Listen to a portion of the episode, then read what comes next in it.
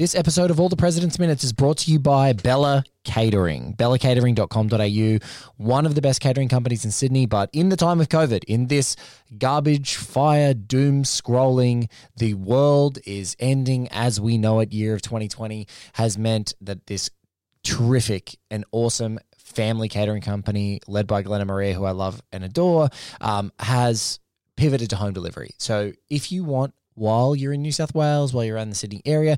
If you want great home cooked feeling, delicious catering to your home, Bella Catering is where you got to go. They're absolutely amazing. They have a variety of cuisines. They're incredible. BellaCatering.com.au is where you can dial them up, find them, order something. Hell, order before the second wave gets here and order seconds for the second wave.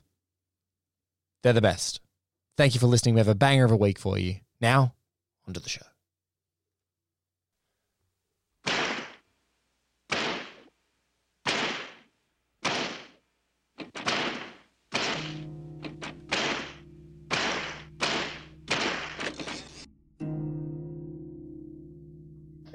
Blanche Blanchett. All right. Who, Cate let me get that name. Blanchett. So any Cate Blanchett movie. Uh, Cate if the- Blanchett. yeah. renowned actress. Uh, we No. all know the movies she's been The in. Night the of Games. Oscar winning. Oscar, you know. Oscar winning Cate Blanchett of many films that we've all seen and loved. Uh, we all know them. Um, Right. We all we all love them. I mean, it- I, I'm not saying a movie because they're all rushing out of my brain at the same time because she's been in so many. Uh, so of course we all know the Cate Blanchett film. Dare I say vehicle? Um, um, Oh my god. which one, uh, the others, or was that a was that another lady? I'm thinking. Which one? The others. I- It wasn't. No, uh, that's the good other guess. Not her. Okay, that was just different te- I was testing you. Good See. Good job, y'all all passed the Different test. Different tall Australian. Yeah, yeah, So, D- y'all uh, passed the test. Pat yourselves on the back because this is the real cinephile. It's me testing y'all right now, seeing how well y'all know King Blanchett uh, movies.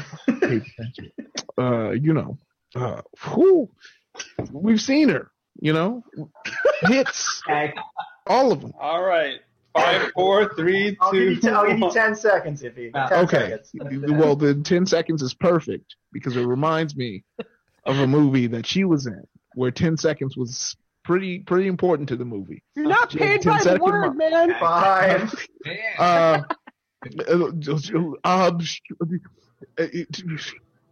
Little Women? No, I mean, fair guess, frankly. That She was might as well have a been. What is the movie No, with the no, most actresses in it? Uh, Ah, Little Women.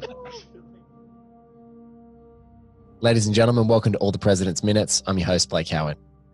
As you would have heard in the preamble to the show, we usually introduce the show with some, you know, a piece of contemporary news or a clip from a documentary series or something like that. But what you would have heard is my guest today vamping and not knowing any other Cate Blanchett roles um, because it was literally one of the highlights of my year. It is how I met this guy, and I was like, if there is any opportunity to talk to my guest today, I, I have to do it on it on the show. And so, uh, my guest is a comedian. He's a writer. He's an actor. He's also a podcast host, uh, a, co-host of a terrific podcast called "Who Shot Ya" with Drea Clark, who's also been a part of the show. Uh, he's just hilarious. And so I thought, why not get this man who vamped at Cate Blanchett to talk all about this 1976 masterpiece with me because he would have a take. Ify, by the way, welcome to All the President's Minutes. Hey, how's it going? Thanks for having me here. I'm real, uh, real excited. Real excited to talk about this movie. And Saw a young Dennis Hoffman, you know. so now, if I have to do that Dustin, again, but with Dustin. That's, that's right out the gate, right, Right out the the gate, gate. swinging, right out the gate. you already know what it is. I said Dennis Hoffman, Dustin Hoffman. You know, you, but you know when you're cool with them, you'll learn that you can call him Dennis. call him Uh, I mean, if you have that relationship with him, you call him Dennis. Um, yeah. Thank you so much for doing the show. I'm super appreciative that you're here. So, like, you as a comedian, as a writer, like, what what are the movies that obsessed you enough to start a movie podcast like Who Shot Ya? Is it just you know is is that like your bread and butter? You've always been a movie fan, I guess. For, for folks listening who haven't maybe heard Who Shot Ya, but they'll have the links in the description of this show to go follow that and subscribe. But um, what what started your like movie obsession? Oh man, uh, the new the movie obsession, I think like to the degree it is now started i think fairly recently because i've always been like a nerd love video games love anime love all that stuff. But then like I, what, what's the movie i often uh reference? Uh they're they're like this spring of movies that were like less popular because i have uh, you know friends who are cinephiles and of course being like a comedian actor you know you got these like cinema heads and it's kind of pushed me especially my buddy Demi Demi Adejuyigbe like when you're around folks like that and you're like all right well this is this is real fun. Let me see the movies that not everyone's talking about and I just hopped on. And then I started doing Who Shot Ya? Ricky Carmona uh, had to step away and then I came in to replace him and that's when it kind of changed because then I'm trying to find you know things that because you know everyone there's always like the big mainstream movies and especially as a nerd uh everyone's a marvel movie and i'm gonna, I'm gonna take a second to diss uh, all my friends with love but i find that like you know ever since the growth of the marvel cinematic universe you know movie nerd has just kind of been co-opted by marvel movie nerds like like because you they'll be like movie nerd and then you watch the movie nerd show and they're only talking about superhero movies Yeah. or like movie you know so And on the uh, fence, it's like all the release the Snyder Cut guys, and they're all fighting. And then there's the the film Twitter, which you and I occupy underneath it, going like, Yeah. "This is not everything Yeah. that is happening in cinema right now, guys." oh Just yeah quietly. especially when you think of just how many things are like normalized that is sensationalized when it kind of broaches that nerd world like when people were talking about Coogler's like super long cut and they're like oh no that's how they shoot movies and then they cut it down. That's not the director's cut. That's just eh, but people were like yeah this is why why is marvel making them cut it down? It's like oh no you're just learning about how movies are made and you are confused uh, or when there's reshoots and they're like oh reshoots. I was like oh if you only knew every movie josie and the pussycat had reshoots. You know? it's like like every, like It's- you don't have to sensationalize but when you i i this is now we're stepping out and we're just going into my greater content creation theory is when you become hyper niche eh, in in in like content creation or when you commodify things that normally aren't commodified like for example uh, uh, let's just say wokeness for no reason at all. Uh, you know you have these people who have to manufacture takes when it's not as juicy when it's when it's slow. Because if you think about like me and you like me as a comedian i'll always be thinking of jokes and shitting out jokes. I'll always be you know uh, on the twitch side there's always going to be a new game to play. Uh, there's always going to be a new movie to watch. And even if you run out of even if due to the pandemic they stop making movies you have a huge backlog of movies you can go and create Yeah. content. But when you have you know your content based on like you know sensationalizing things and human emotion you are now having to manufacture it when it's not there you, Yeah. you don't have anything to lean back on you and i and you kind of see that. You you kind of it's like right we're gonna have the the worst takes i think in the next few months because comic book movies are gonna have to stop but comic book quote unquote film folks are going to um need content. So it's going to be interesting seeing what they latch onto. Uh I, I, and you know this isn't a, this honestly isn't a diss to like you could be a superhero movie fan. I don't want to seem like a snob. I, that's always my big thing. I don't but i think uh that's just true. Like even in the anime community you have people who have specifically built their like youtube and their brand about a specific anime not anime in general but a certain series and then the Dragon- series ends. Dragon Ball Z. Yeah. Yeah. Oh yeah. Oh yeah. I specifically didn't say that because I'm definitely thinking of someone specific that I know and follow. But it, but and and it's been fun seeing that person branch out. Like he eventually like found stuff. But I see I see people they're like because you know I, I'm a huge DBZ fan. I have like a five hundred dollar Goku statue over there. Um, but I just it's so funny watching like because DBZ came back. It, they had a Dragon Ball Super, and everyone was real hyped. And then like it stopped. So you had all these content creators who had their Dragon Ball only, you know, sites finally rejuvenated, and now they're back to like, you know, every frame of the show going into a deep dive and connections of what it might have inspired. And it was like, just expand your brand. Just don't make it this thing. and and exactly like this so when i was when i did one heat minute which is the first show that we did on here and people were asking what we're going to do next we did a little victory lap of another michael mann movie called last 12 minutes we did a show Mhm. called last 12 minutes of the mohican oh yeah, I saw that. and and so had a bit of fun doing that but it was only 12 episodes and when people were talking about what's your next project one of the things that I did was like I could not do another Michael Mann movie because I feel like just by virtue of doing like nearly 100 and I think it's actually at 180 episodes on Heat and then Yeah. 12 episodes of Mohicans we've talked about Michael Mann movies every Yeah. one of them and I feel Mhm. like it's there's kind of a point there's a threshold where you go like uh, unless I go out and watch and do this project 10 other ways there's no Yeah. way that you can come back and feel refreshed because it's like I, I kind of have had all the talks and I've Yeah. spoken to the guy himself twice and it's like well that's it. Like what I, I don't have much more to say. It, it it's kind of all there. And yeah it's a, it's funny. And also with the whole sensationalization it's like every single movie that's what drives me completely nuts is like every single movie you know you, even hear about them um, even older movies i was watching a special feature of like an old movie called waterloo like napoleon's last sort of gasp and it was made in the ussr during like um, during the 70s so it was all funded by the russian government and so they just spent an exorbitant amount of money making this thing and it tanked basically everywhere in the world except for england like it just completely and there were all that always these rumors that there was a four hour cut of this movie because it's like Yeah. three hours. But they're like, no, that was the assembly cut. Like that, they just literally the editor assembled it. There's no proof that it was anything but the assembly cut. Like most Yeah. come in probably half an hour to an hour longer than they're actually going to be cut because they just chuck the kitchen sink, they shoot the shit out of it, Mhm. and then it comes down to what it is, and you're like, yeah, that's better. That's what we were meant to say. Yeah. And- oh man. But but there's you know it's a fun time it's a fun time with news and you know we just had that injection of the dc fandom in our lives very recently that people are going to see Ugh. like comic book I've- news went absolutely apeshit for a few days and yeah it's it was very tiring towards the end Yeah, yeah. Ever, I think it made me so mad. I was very open about my, oh, sorry, distaste for them giving in because, Yeah.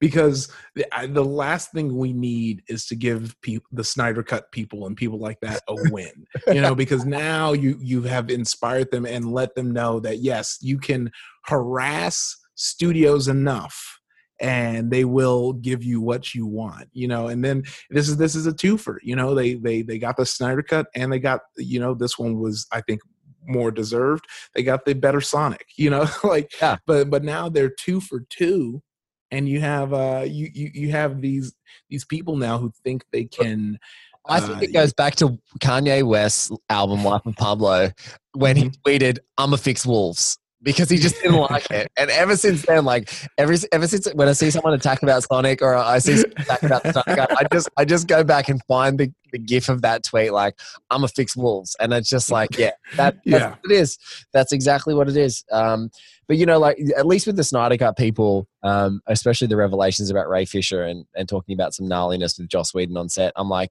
uh, I'll give you, I'll give you that. Zack, you know, Yeah. Had a tragedy in his life.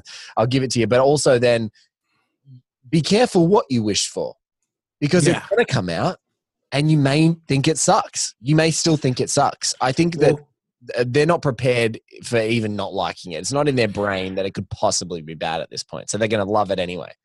Well, that the thing about that, the, the in the whole like the like here, here's the thing, and he, that and that's what sucks because yeah, that's that's the sentence you say idea that that's I love that is us. Say today that says, "Here's the thing." I'll just by the way, I'm just putting that out there. Yeah, the in a world that is fair, that would happen. But as someone who has been trapped in arguments with you know DC fanboys, Snyder Cut guys, Oh. that movie could be so objectively dog shit that they're going to find good things about it, latch onto it, and hold that as the reason as to why it's good. Yeah. because that's how they operate. They're they're they're gonna be like, oh no, it is good because they're doing this, this, this, and this, and then we're we're gonna and they're gonna have this huge argument as to why it's superior to this, and it's just so much. I this is such a mess, and I cannot cannot wait to see wh- what's we're gonna have to deal with because well, I'm going to take you out of sensationalized news and back into 1976 sensationalized news for this show and for this minute, and a show that I thought would give us a different opportunity for all the guests that I talk to to talk about, you know, like even just at a rudimentary level, the political parallels, you know, yeah. how we praise journalists. And what it has turned into is a show that has become entangled with, you know, complete civil upheaval in your country and political and and and and um, uh, protests, you know, positive protests for civil rights. It's it's now like when I look back at this movie, almost all these guests that come on, they're like, you know, Nixon's okay. Like he wasn't that bad. He wasn't that bad a guy. And in, in comparison, and it is just a crazy, crazy thing. So I, I want to like just t- quickly tackle that before we jump into the minute. Um, oh yeah, during your diving back through and checking out this movie again for me and this show, you know, um, what what's your feeling on it? Because you're in LA right now, you're an LA native, and it's it's a it's a freaking insane time. In in the last 24 to 48 hours, the WNBA, uh, as we're recording this, the WNBA completely stood down and didn't uh, didn't participate in any sport yesterday. Mhm. Game five, led by the Mavs kicking off, um, you know, canceled the game. Uh, the Mets Mhm. um, uh, canceled a baseball game. It's yep. it's an incredible show of solidarity, and it's it seems like a crazy crazy time. Yeah, it's, it's it's very interesting because you know when you think if going back on movies, I just recently was talking about Tales from the Hood, which you Yes. know if you haven't seen it, worth checking out because it is like it is a like cutting look at America for black people in the 90s that Yeah. was you know at the time panned as like a black movie that was kind of goofy because we also had like Leprechaun in the Hood around that time and like when you put it, it put uh, the hood in the title made it taken less seriously but when you look at it it's like if if that came out today it would be like you know Jordan Peele level like oh my gosh you know Yes. but seeing how all that you know all the stuff they're saying there still relevant today and and it's one of and it, and I'm starting to feel the same way about like it- it's almost like the opposite because at least like we're like damn we're talking about this back then and we're still talking about it now. Like what's going on? Nothing has happened. And it's crazy when you look at all the like nixon stuff and like there are all the different movies about nixon and just how big watergate was a problem and how like nixon knew he had to resign because it was such a fumble. And you look at like now at someone who just stands their ground and just just it, i don't know it, it, it honestly you know just to be frank it's just so like weird because you know growing up as a black person in america the i often had to think of like what would be the point especially like eh, it's- like i'd say from from like Trayvon Martin and then you know Michael Brown and then the many other black lives that were taken by the police and like caught on camera. Like that was that was the big difference was Trey uh, you know Trayvon was the one where like the person admitted and we got the the the proof of everything that went down and that was bad enough. And Yeah. then we got you know Michael Brown and it was the first time you know you had people showing it on Twitter and and, and from there. And then now we're just seeing it you have you know you know you, you, we've we've seen it all many times where you can see the video you know what's happening and it really is like what ever since we started seeing it i was wondering what was the thing that people needed to see to to get it. And then when you, when you weren't getting it you know i i definitely you know um uh, uh let me see let me get that right um uh,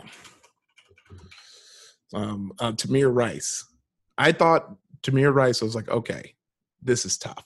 That's Yeah. a 12 year old kid. This is when it's going to happen. And it still didn't. So then I was like, okay, well, if it's not going to be seeing a child, it's going to be the amount. And then we had, you know, Ahmaud Ar- Arbery, George Floyd, all within the weekend. And still there.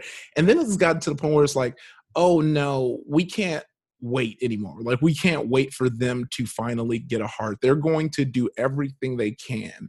And you know, I definitely don't think it's a black and white thing where it's just like straight up um people some people are just evil and some people are just good. I think some there there are there's you know humans typically avoid conflict. Humans typically avoid things that uh, buck against their reality. Like it, like in there are people who grew up playing cops and robbers watching cop shows. Cops are the good guys. They never make mistakes. They're who you call when you're in trouble.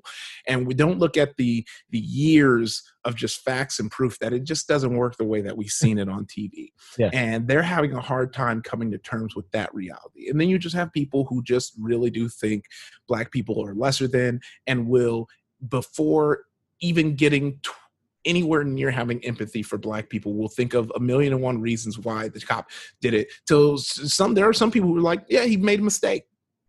So what? They made a mistake and killed a black person. So what you know you have those people you know where where it's like oh i can't get anywhere with you because you don't value black lives at all. You don't think you're racist. You you you, you know you just you know you don't hate black people. You just don't value their lives. And you think that no man you know it's the same kind of argument when someone's outed for sexual assault and they're like i don't think that this should ruin someone's lives. Mm-hmm. You know it's it, there's just so many different facets to it that it's even hard to keep up with you, you and and i Just think ap- apathy and and yeah and things things happen you know the the and i i hate it i hate the reflex to to the proximity so like for example in australia when when the black lives matter process sort of resurged so heavily um, with especially george floyd Mhm. australian politicians were super quick to be like oh you know that's america that you know that's not us. And then Yeah. a lot of our own aboriginal lives matter activists uh, were just like excuse me. Yeah. Um, you know we are 50% of the incarceration rate we're 3% of the population. Mhm. we are x amount of you know percentage amount of times more likely to be jailed or imprisoned or get harsher sentences or die at the hands of police in this country. I just think you need to just pause for a second. And my inclination my my, my, my confusion with politics is like just can you just do you not have the resources to take a sec like we just did this in the show i might actually leave the edit is that Mhm. Ify went, I just want to get this right. And he quickly checked his facts and then he said what he intended to say. I'm like, if you're a politician and you've got a whole machine around you yeah saying something so flagrantly stupid or easily proven like wrong, why don't you just go, you know, we have problems with our own racial inequality in this country. You know, perhaps not to the extent in my mind that in America, but I'm, but also I'm not, I'm not, I'm not opposed to hearing what we can do better. Everyone can do better. Just something as simple as that and diplomatic as that. Whereas there's this automatic deflection which just seems so backward. It's like just stop, like for a second, pause and take a breath and consider what other people are thinking and perhaps feeling before you just go off and go, this is what it is. Because now that's immediately a way for people to target you or to see that you're an idiot Yeah. or have that bias. It just seems so stupid. Well, it's just we've gotten to this point. I've talked about this before, where we've gotten so afraid of being wrong.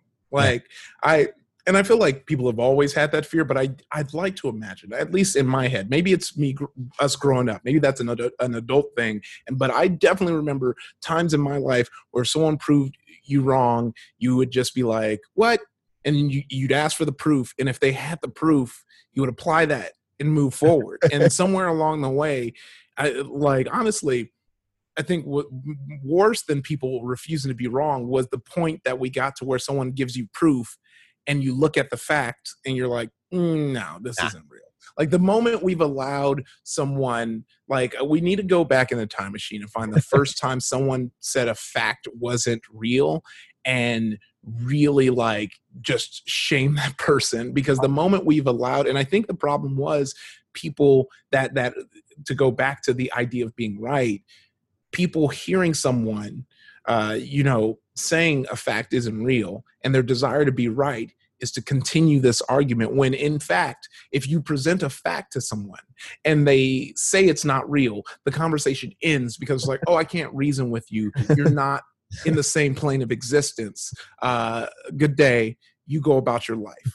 Because really when if you really pay attention if you pay attention to all these people these these fake news types these all these they feed off of uh, keeping your attention Yes. and that's when and that's how you see them kind of spiral into saying worse and worse stuff like you like you just see so many of these like right-wing people like who will you know take you know sayings from the side like when they were trying to sensationalize when that black man killed the uh, that kid and was rightfully arrested immediately uh then there and then you have these right wingers being like say his name and he was like oh so you're you're inciting you're you're trying to incite the other side by you knowing this is something people are saying to talk about police brutality and you know this is an apples to oranges comparison so Yeah. you know that can be easily deflected so what can you do to grab that attention oh well i'm going to incite you by using the same language that you're using Yes. i'm you know that you know that that that a job is not the same as a life but to incite you i'm going to start a movement called the blue lives matter movement. And you're going to legitimize it by talking about how much it pisses you off because it's not the same. So then we're going to make t-shirts. Then we're going to get flags. And then we're going to call ourselves patriots even though we made a new flag with a blue line which is just bar for bar in the constitution as being eh, that you you you do not demean the flag. Like you know? So It's, i mean it- it's it's wild I, I- it's wild because you know i think you and i are around the same age and i remember being in high school and there were people like you know this is kind of pre-google pre-cell phone and you would sometimes be shooting your shit with your friends and there was always one member of your group of friends who was an idiot Mm-hmm. and he would say factually inaccurate things and then one of you in the group would have to take the role that day to go nah man that's not true like this is that this is that and you sort of drop science on them. And if they didn't listen to you you go of course you're not going to listen. You're an idiot. And that person would yeah. we would gleefully shame them like in mm-hmm. our group and then they would get it and then that's fine and we're still that person's friend because there's an attempt at growth afterwards even if they were more stubborn to not be wrong because like the activity was no you're just being an idiot. You're being stubborn. Like exactly as you said there's that right thing. But Yeah. I, I remember that and just go yeah we used to have dumb friends and yeah. we would have to we would hound them and, and heckle them when they said the wrong thing and then eventually they wouldn't and you're like go on about your life but now it's like i imagine the inverse of that is that guy today would still be arguing with me about Yeah. something that was a fact and exactly as you said you just go i can't i can Yeah. no longer communicate with you Well, this I think it had to come somewhere along the way with with tone policing, and I think you know, and I think it generally like a lot of times came from a good place because everyone wants you to be nice and all this, but Pete, I think it's once again humans Yeah. just do not like conflict, so they're trying to see both you know the both sides and don't realize how problematic that has become and i think that's what is infected because the idea of like okay let's not talk about it is that doesn't help anything. We need you know we're going to talk about it and if he does not agree that uh, if he does not agree to value human life then we push him out yes it, it, like I've seen it. Like I know it works, so I, I- no one can tell me that it cannot work. I, I back in the early Facebook days. This is early because this actually worked. uh, there was a guy who said, I, I'm I think we were I was talking about. I've, I've been vocal about this a long time. I've always been a little shit, and and that's another thing I like to bring up. I was talking about this before it was cool. Like now it's cool to be woke, and that's why I oftentimes, uh, you know, uh, you're a you know- comic if he is yeah, like you're like tone policing is hard for a comic because you're like you like talking shit when it's fun and the intent is Yeah. positive and then also when someone comes over the top and they're not talking shit they're actually they are just a piece of shit you're Yeah. interact with them you oh i know how to deal with you i'm a comic i yeah. know how to deal with and you do it Yeah, but you had, you know, uh, like there was this guy, and we were talking about police brutality, and he was kind of giving all this, all the like textbook excuses. I laid out why he was wrong, and he kept going. I was like, well, look, I can't be friends with someone who does not value Black life. Unfriended him immediately, went about my day. I think about a year later, I got a message from him, and he was like, hey, man, you don't have to, you know, be friends with me or whatever. I just want to say, I've ever since that interaction, I was thinking about it, and I realized, you know, I was out of line, and you know, I really want to thank you for actually like standing your ground and you know speaking up to it, and I apologize. And then I, you know, friended him again, and you know, we've been friends, you know, since. It's that simple. Yes. It's that simple because when you allow someone who you like I think people don't understand like when you allow someone who does not value other human beings or when you allow someone who truly wants to ignore like real facts uh, then you're validating them when you choose to continue to talk to them even though you disagree with them like all this like we could be friends if we uh, disagree about politics it's like yeah we can. If, if you if you if you think for some wild ass reason that trickle down uh, economics works sure we can still be friends. I'm gonna like On a, on a, gonna- on a fiscal perspective, sure. yeah.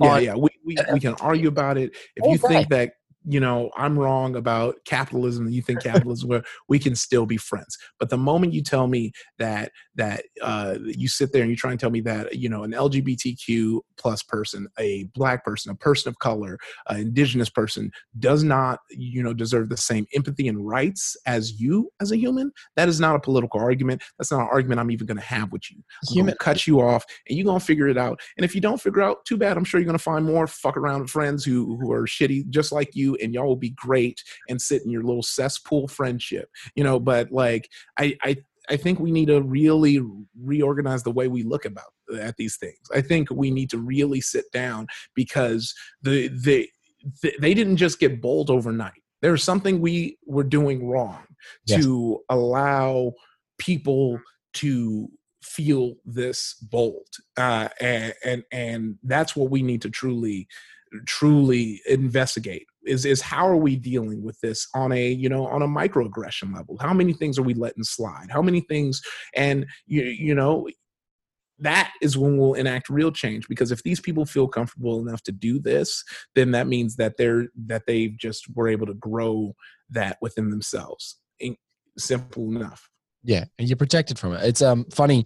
Before we get to the minute at hand, you were talking a little bit earlier um, about Tales from the Hood, and Yeah. uh, and there's a Sidney Lumet movie, and I've mentioned a few times on the podcast because I'm pretty obsessed with it. It was one of his that just sort of fell off the map. It's called Night Mhm. Falls on Manhattan, and it's Okay. about this young district attorney played by Andy Garcia coming up, and it's basically all about like explicit police corruption and entanglement with criminality. So crime thrives with corruption. And it's this really conflicted case. There's a drug dealer, kingpin, who gets caught by, you know, hands himself in with the police, his lawyers defending him, etc. It's it's this really great case, and it's all about how complicit they are in this. And you can totally tell at the time it was made, it was made in 1996. Not many people probably wanted to hear something that was so forthright Mhm. about it, and it just disappeared off the face of the earth. But when I watched it like recently for uh, another pod I'm doing, I watched it and I was, I just like was, I couldn't believe that no one knew about this movie. I was like, what do you mean I haven't heard about this? This is so amazing because it's just like puts it right out on Front Street. Like these these people are complicit. If there's crime in an area, police are complicit. And Lumet's just straight faced about it. It's just like this is what it is to survive in this thing. You got to do it, and like it's amazing. So it's one of those things where I think there was maybe that time that that presumed progress in the 90s like we we feel like we've made more progress than we Mhm. have kind of pat yourself on the back oh that, yeah that that this sort of shit maybe thrives and just by now cycling all the way back to this minute just by pure coincidence we have one of my favorite lines of this entire film in this minute that we're talking to and we're walking you know it's after the boys are seeing the fruits of their labors um, on tv for a change actually yeah um, news item being covered as opposed to not covered by anyone. But then they walk up into a street, and Dustin Hoffman's Carl Bernstein says, and I'm going to quickly paraphrase because we're going to listen and watch the minute together shortly. That you know, can you believe that we're about to walk into this you know little suburb, and behind these doors, that like not you know that nasty things are going on. It's he goes, it's hard to believe. And Woodward said, Mhm. no, it isn't. And so with that, I think this is the best time for us to cut to the minute in question. If you and I are going to watch together now, you guys are going to listen along, and then we're going to come back and talk about it. that has just concluded itself has probably been one of the most intensive that the Department of Justice and the FBI has ever been involved in.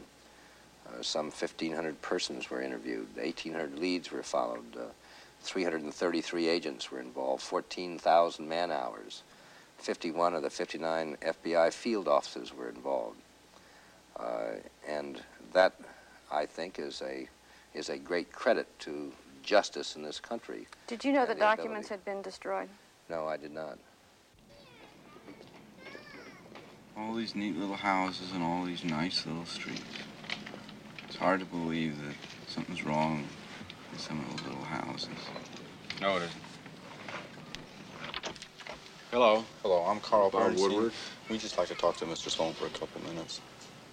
He's, he's resting right now. Are you Mrs. Sloan? You're the two from the post, aren't you? Yes, ma'am.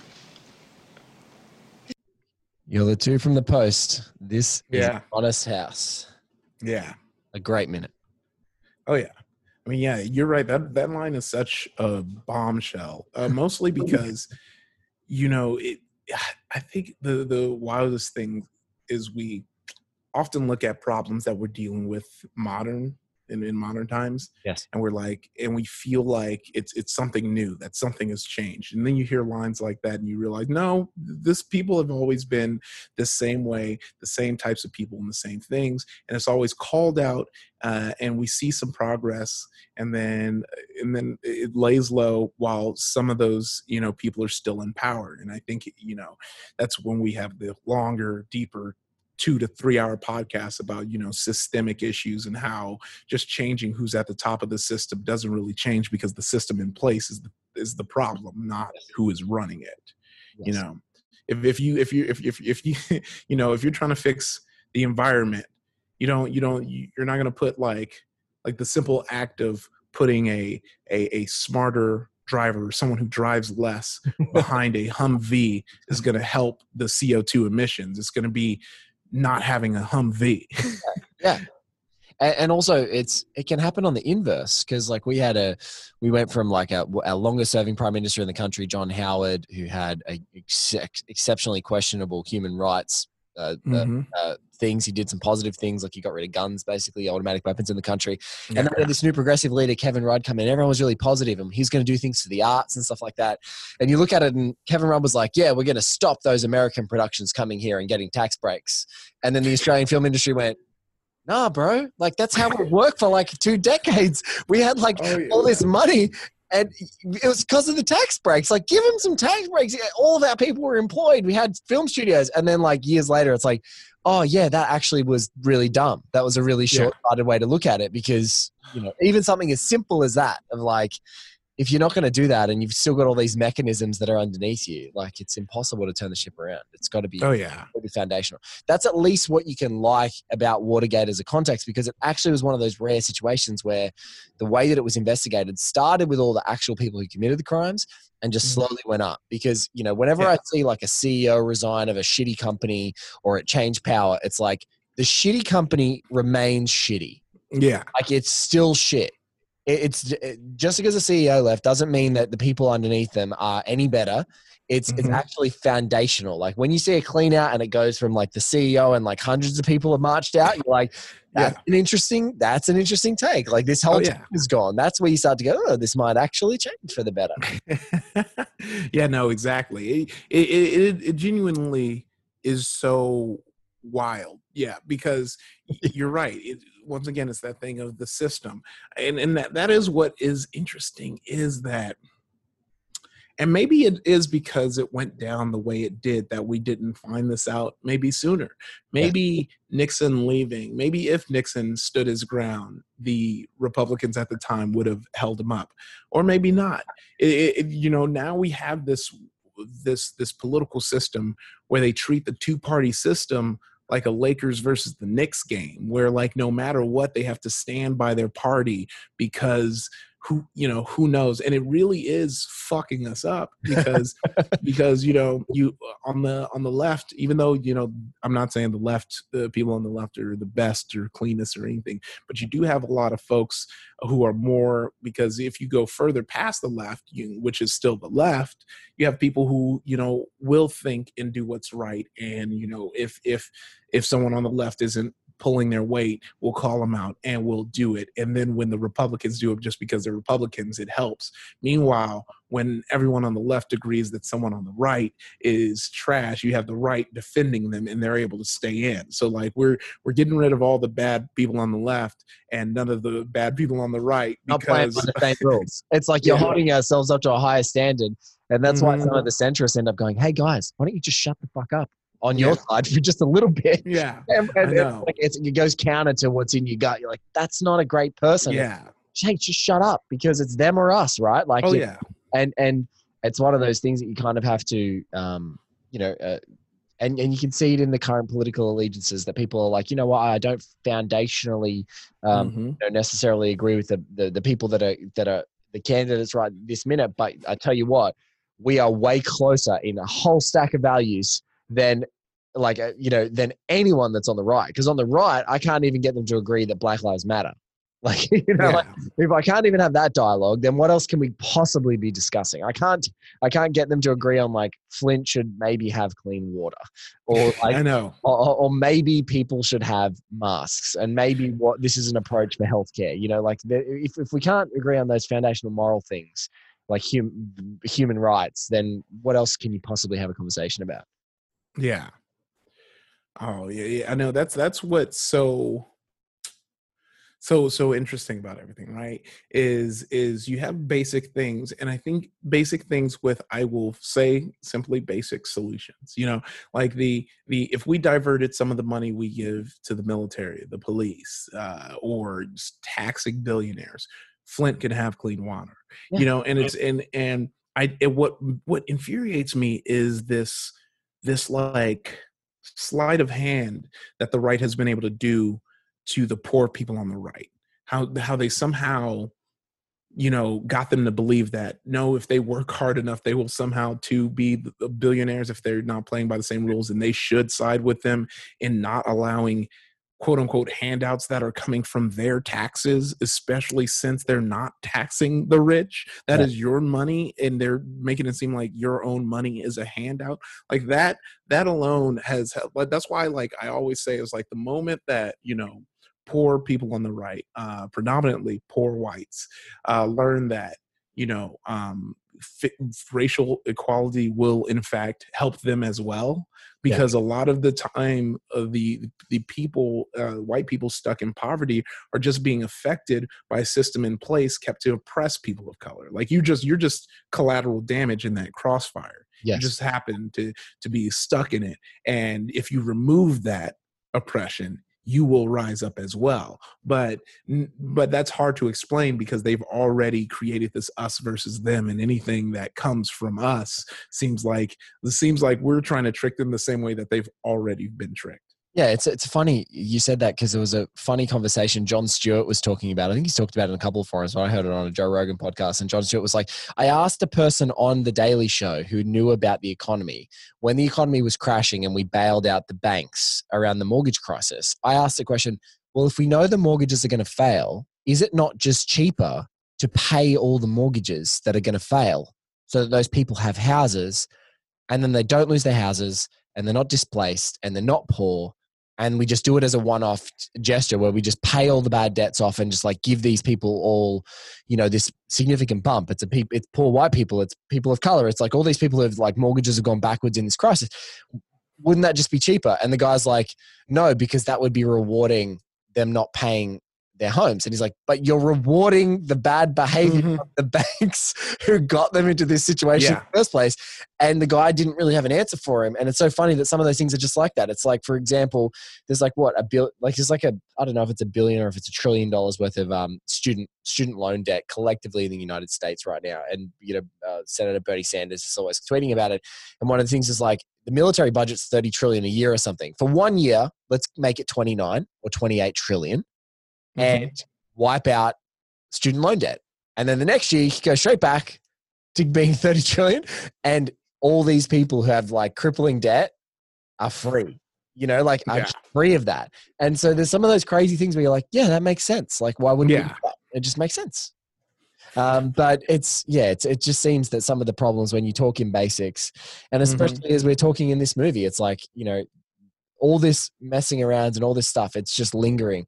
And a couple of people i've spoken to on the show have said the trump that is now like the, it's almost like the republicans of this time are still lingering around and they're like we will never let this fucking happen again. We're going to back him to the to the end. We're never going to let him resign and have a conscience and you know be dignified about you know what he thinks of the stature of the the office is. It's like nah we're backing him because we've got to keep a stranglehold on that power for as long as we can we're going to do anything we can to maintain it I know it's so interesting because people have been talking about his last one where he mentioned um he he mentioned like he's going to get another 4 years and then maybe after that 4 years because he deserves a redo. And and it, it is interesting because I wouldn't put it past him to try and see if he can get another 4 years. And I think I'd like to imagine at at that point that is when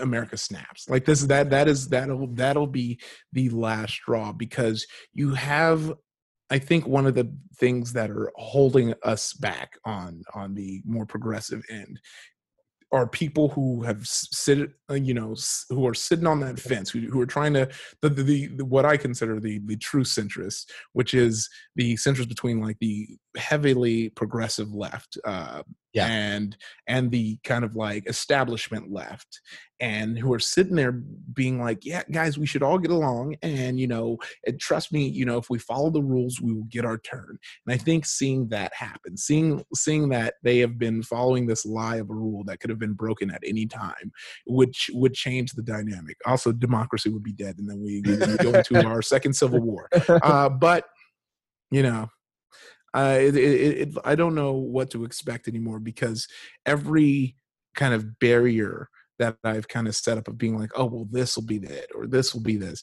We've we've zoomed past. You know, we got everyone got so excited when we had the impeachment hearings, not to realize that no, there was no way that the that that Republican dominated uh, place would allow that to go through. Yeah. Uh, so I just don't get. Uh, that's the one thing I can't personally reconcile is, um, when Gerald Ford took over, he became a more like an equally appetizing candidate in the Nixon era for Republicans. They're like, look, Nixon's stained with this. Like, it's not going to leave him. And even though he's going to be pardoned, and that would eventually kill Ford's chances of being reelected, because I think people wanted to see Nixon at those trials and and have to basically, you know, admit that he was complicit in it. Um, mhm. but they were like that. And I think now what's so weird and like almost dictatorial about the Trump regime is like anyone whose name isn't Trump, like it's not Pence. Like they don't want to give, yeah. you know, some of the Republicans are like, oh, if we if we impeach him, then we give the, the United States Pence, and no one's ready for that. And I'm like, you Yeah. guys made that your problem. Like you made that your problem as a Republican Party to put him there. So it's this weird thing as well, where it's like it's not being about morality, and you see like one or two of the Republicans like vote for his impeachment, and like universally it was like, no, we're backing him. You know, we're putting this thing at a deadlock, and we're not going any further. So, man, it's it's a it's a strange time. All right, well let's let's Yeah. get to this minute. Let's get to new Hollywood cinema. Oh, I said, how much is uh, Dustin Hoffman, Robert Redford? Are these movies from this era um, in your life? Is it something that you've been revisiting from, you know, Not- becoming more of a cinephile? Uh, not really. I've I've I've kind of been catching the new kind of fringe things, and I do definitely need to do a deep dive in the past. You know, you know, Alonzo and Dre have been giving me huge wrecks, so I'm going. so I, but I have yet to do it. But like seeing this like on on uh you know uh HBO Max because I do have HBO Max it made me want to go because there's there's also just something to like these classic movies that are just so so there's like a coolness to them like like like the, it was the era when we when we thought bureaucracy was so badass. And and there's and there's something to that that i'm like yeah let's let's let me let me go through it. But but it that is the funny uh the, the funny thing you know especially since robert redford is heavily referenced uh in the watchmen you know when he becomes the president yeah. so so now, like seeing this i'm like oh yeah i could see why we'd want him to be president Yeah, there's, a, there's another movie called The Candidate where he actually um, it's a re- it's a really great one to pair with if you haven't heard of it. It's um he he's a young lawyer who's coming up and someone just picks him to be a governor governor candidate. And he starts Uh-huh. the Kool Aid of all the bullshit they're spewing just to like get him elected. And he gets elected and there's this wonderful scene spoilers but there's this wonderful scene where he like realizes he's going to be elected. And I imagine it probably happened in the in the White House when or it happened in Trump Tower on the night that he was actually elected. He was just like like what now like what the hell do I actually do yeah his political advisor was like, "Yeah, we just do this thing now. This is what happens." and he's like, "I was fully expecting to lose, like, but you know, in a close one, but he ends up winning." So yeah, it's just one of the that's that's a, that's a great one. But you know, uh, that's another text this year, or sort of the end of last year and this year that is, um, you know, particularly special. The Watchmen is, you know, again, tangling probably better um, in a fictional sense with a lot of the feeling of what's happening in America, in contemporary society, than almost anything. It's um, Yeah. and and something hasn't come up too much yet on this show, but something that I loved and adored and loved the original comic, so I love that show. But I think the show almost is better than the comic. Yeah. It's really Oh, yeah. It was just really strange to be able to say, but like it's actually probably better. Oh yeah, I think especially when you have something, when you're doing something timely, you're, you're it's always going to be better when they do an up, updated one if they do it well. Yes. Because you know it's going to resonate more with you. Like it, this resonates way more to me than when Alan Moore wrote it way back when. You Yeah. know, Yes. And and also the other thing is Alan Moore is an outsider. He's he's he's English, so you know having American voices tussle with this and tangle with real events and have these intertwined things because they you know either implicitly or explicitly know about this stuff in history and figuring out a way to still communicate with it it's it's really fascinating. But that's it's the same with presidents you know. Presidents shocks me and it shocks me with the recent making of the watchmen is that like they were going to tackle the series but so much of how the series flows is informed by contemporary stuff that like almost feels like it predicted some of the things that we're seeing in the media now and all the president's men is made like hot on the heels of the actual event. So 74 nixon's out and by 76 in january people are seeing this movie you know? Like it's made through 75 like it's so fresh um uh, off the actual events but still so compelling. Like it's stuck around for such a long time and still feeds into everything. It just like Oh, yeah. you watch it. It's, it's to, to me like that and that's kind of what makes things like this stand out but then also I, you can still go back and appreciate like we can go back and watch i mean watch. We can go back and read watchmen and still like like especially have you read v for vendetta? Yes. Like especially like that you go back and read that and that and and you kind like i don't know for me i often think about like when you look at events in history i, I think this is once again coming back around to the stuff that we were talking about earlier. But you look back in history and you think and you have those people who are like oh man if i was around in the civil rights movement i would be like you know this or i would be like that.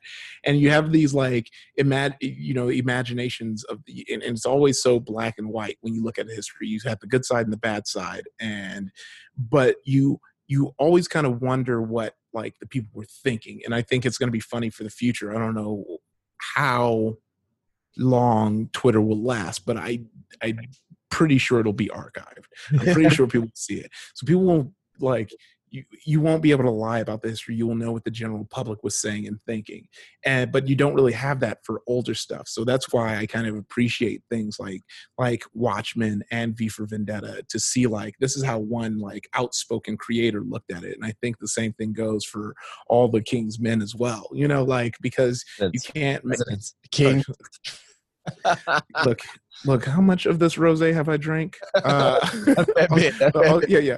All, all the president's men because you you know we we i think we talk about this in one way or another but as like you can't make a movie without your voice still kind of being within it yeah you know? And and and kind of seeing this like you know love and praise for journalism when now we're in a time where people are trying to do just this like what we're watching in this movie people are trying their Yeah. hardest and it is so not only is it being stopped because you know of course we'd expect you know the current administration and president to stop to try and stop this for 100%. obvious reason 100%. but for people not to find it weird that they're you know trying Yeah. to stop Yeah. like like that should be your first red flag to be like well why don't you want people wait why are you kicking out press you know and and cheering it on and it and it really is like truly seeing like all the points of opposition you know rip it apart it's like the point the scene in the movie where like you see the good guys set up all the ways that they win and the bad guy finds out and they're like taking away all those things and you're like no how are they going to win that's happening right before our very eyes and no one's asking how we're going to win people are cheering on the bad guys it's Yeah. it's, It- it- it, it would be like there's a couple of moments in this movie where they go and door knock to people and they're like, Did someone get to you? Did someone get to you? And it's like it would be like you're going, Yes, they got to her. She can't talk. It would be like, what is what what madness is this? What what is going on? Yeah, Yeah. it's it's it's man, it's a freaking strange time. It's a really strange time. And, and and I think that looking at this and the immediacy of that, the voice and like like how spot on it was for its time, like right then, right there, it's happening, um, and and being able to look back on it right now and and sort of get get all the vibe about what the sentiment was. And what's kind of scary and disappointing and disheartening is like in this movie, there are people that are on both sides of that political spectrum who find constantly ways to be moral, to like elevate above. Yes. Yes. and Yes. this is wrong. Like it is wrong for a president, or it is wrong for a president to order this, and it's wrong for a person to do this. And just that ability. Whereas, you know, that's what kind of drove me to do this project this year because I just kept seeing it both in my local politics and I kept seeing it in American politics. And it's just like people couldn't just go, that is bad. Like it doesn't matter. It doesn't matter what it is. There are certain things where you can say that's bad. And like cheating and lying and spying as an American president on your political opponents, bad. Whereas like like Trump's tangled up with Russia. There's people paying him off Mhm. buildings. He's backing billionaires. He's like doing all this stuff as self-serving. It's like all this is wrong. We know it's wrong. And even in the even in all the big dossier around the time that he was being impeached, it's like the only thing that stopped Trump from being actually culpable and doing these things and actually having things enacted in his word was that people in his administration went, I'm not gonna I'm gonna ignore a direct order. Like they saved him from being impeached. And it's like, but wait, guys, you understand he wanted them to do that. So what we should be doing is praising that person for stopping it and impeaching him. It's just that crazy cycle. so that's why this movie, every time I watch it, it's like a salve. It like makes me feel hopeful for humanity, and then it also is a kick in the teeth because you're like, what is even happening right now? Like, what's going on? And to your point, I would love an archive in the future to be a teacher, you know, and and to go Yeah. archive. Look at this individual. You want to see a snapshot of an individual's life? You know, this is Yeah, what it's- tweeting at the time. yeah it's it's truly bizarre and i don't know how because i was saying this uh, i was saying this before like i don't know how how we even you know come back from this like even if like let's say november comes biden wins all this you, there is no going back to normal because you so many people have shown their true colors you have so many people who have actively and openly you know demeaned you know people other than them and have embraced white supremacy how do you how do you go you know how do you go back Yeah, it's it's there's no easy journey. Like there's and it's it's the same as like even in Australian politics, you know, our prime minister may have done some really good stuff during like our fire crisis and COVID nineteen, like towards the end of the fire crisis and in COVID nineteen and the responses, but he's still a guy who like took a, a lump of coal to our parliament and stood up and said, "Don't be afraid of coal." Like it's yeah. yeah, in 2018 Yeah. and, and, and you're like really? Really? Like when it, when everything's happening when your whole country's on fire you're a guy who took a lump of coal saying don't be afraid of it. It's like maybe you don't think about climate change and how like we're all maybe going to die. Like it's yeah. there's a lot of people that have got that that tarnished thing and like you have to be able to come to them on that equal terms i guess and man i don't envy i don't envy the the struggle that it's going to be but like i think the best way that to approach it is exactly what you said is like if you can agree on like the foundational human rights stuff then Mhm. negotiate everything else. Everything else is Yeah. about, yeah. we can, we can go back and forth and i can give you all the you know reasons for or against you know what you you know believe in. But the moment you're like no i'm not gonna i'm not gonna believe humans have rights then that's when we we're and you say yeah that's good. Done Well, look, I'm going to let you get back to your rosés. If you, by the way, this has been an absolute unreal conversation. I, I really thank you for being a part of the show. You started off with a banger calling Dustin Hoffman Dennis Hoffman, and I just think the conversation soared through there. We, Yeah. went, we went to Dragon Ball Z, we went to Watchmen. These are these are places that this show hasn't touched, and I'm so happy that they did get there um, with with you. So, man, thank you so much for doing the show. At any time and you know and just and just let in any and when you're ready to do you know one fast minute uh, and, and work your way through that whole franchise Oh, no, me know I'll okay i'm shouting out Maria Lewis right now because that is not me, but yeah you heard it here first if we want to do it. The next one is Zodiac. Um, so uh, uh, something for you to catch up on there. Um, that'll be coming a little bit later in the year because we want to go through this one first. We've got a big uh, guest list there. So I'll talk to Ify offline about that. But man, thank you so much for being part of the show. Where can people, where's the best place right now for people to find you? Oh, you can just go to Ify Nwadiwe on Twitter and Instagram, and you'll find everything you need to find about me right there. awesome. Thanks so much for doing the show, man. I appreciate it. Yeah, yeah, of course. See you. What a ripper of an episode with the incredible Ify Nwadiwe. Folks, if you want to follow Ify, you can find him on Twitter at, at Ify Nwadiwe, which is I F Y N W A D I W E.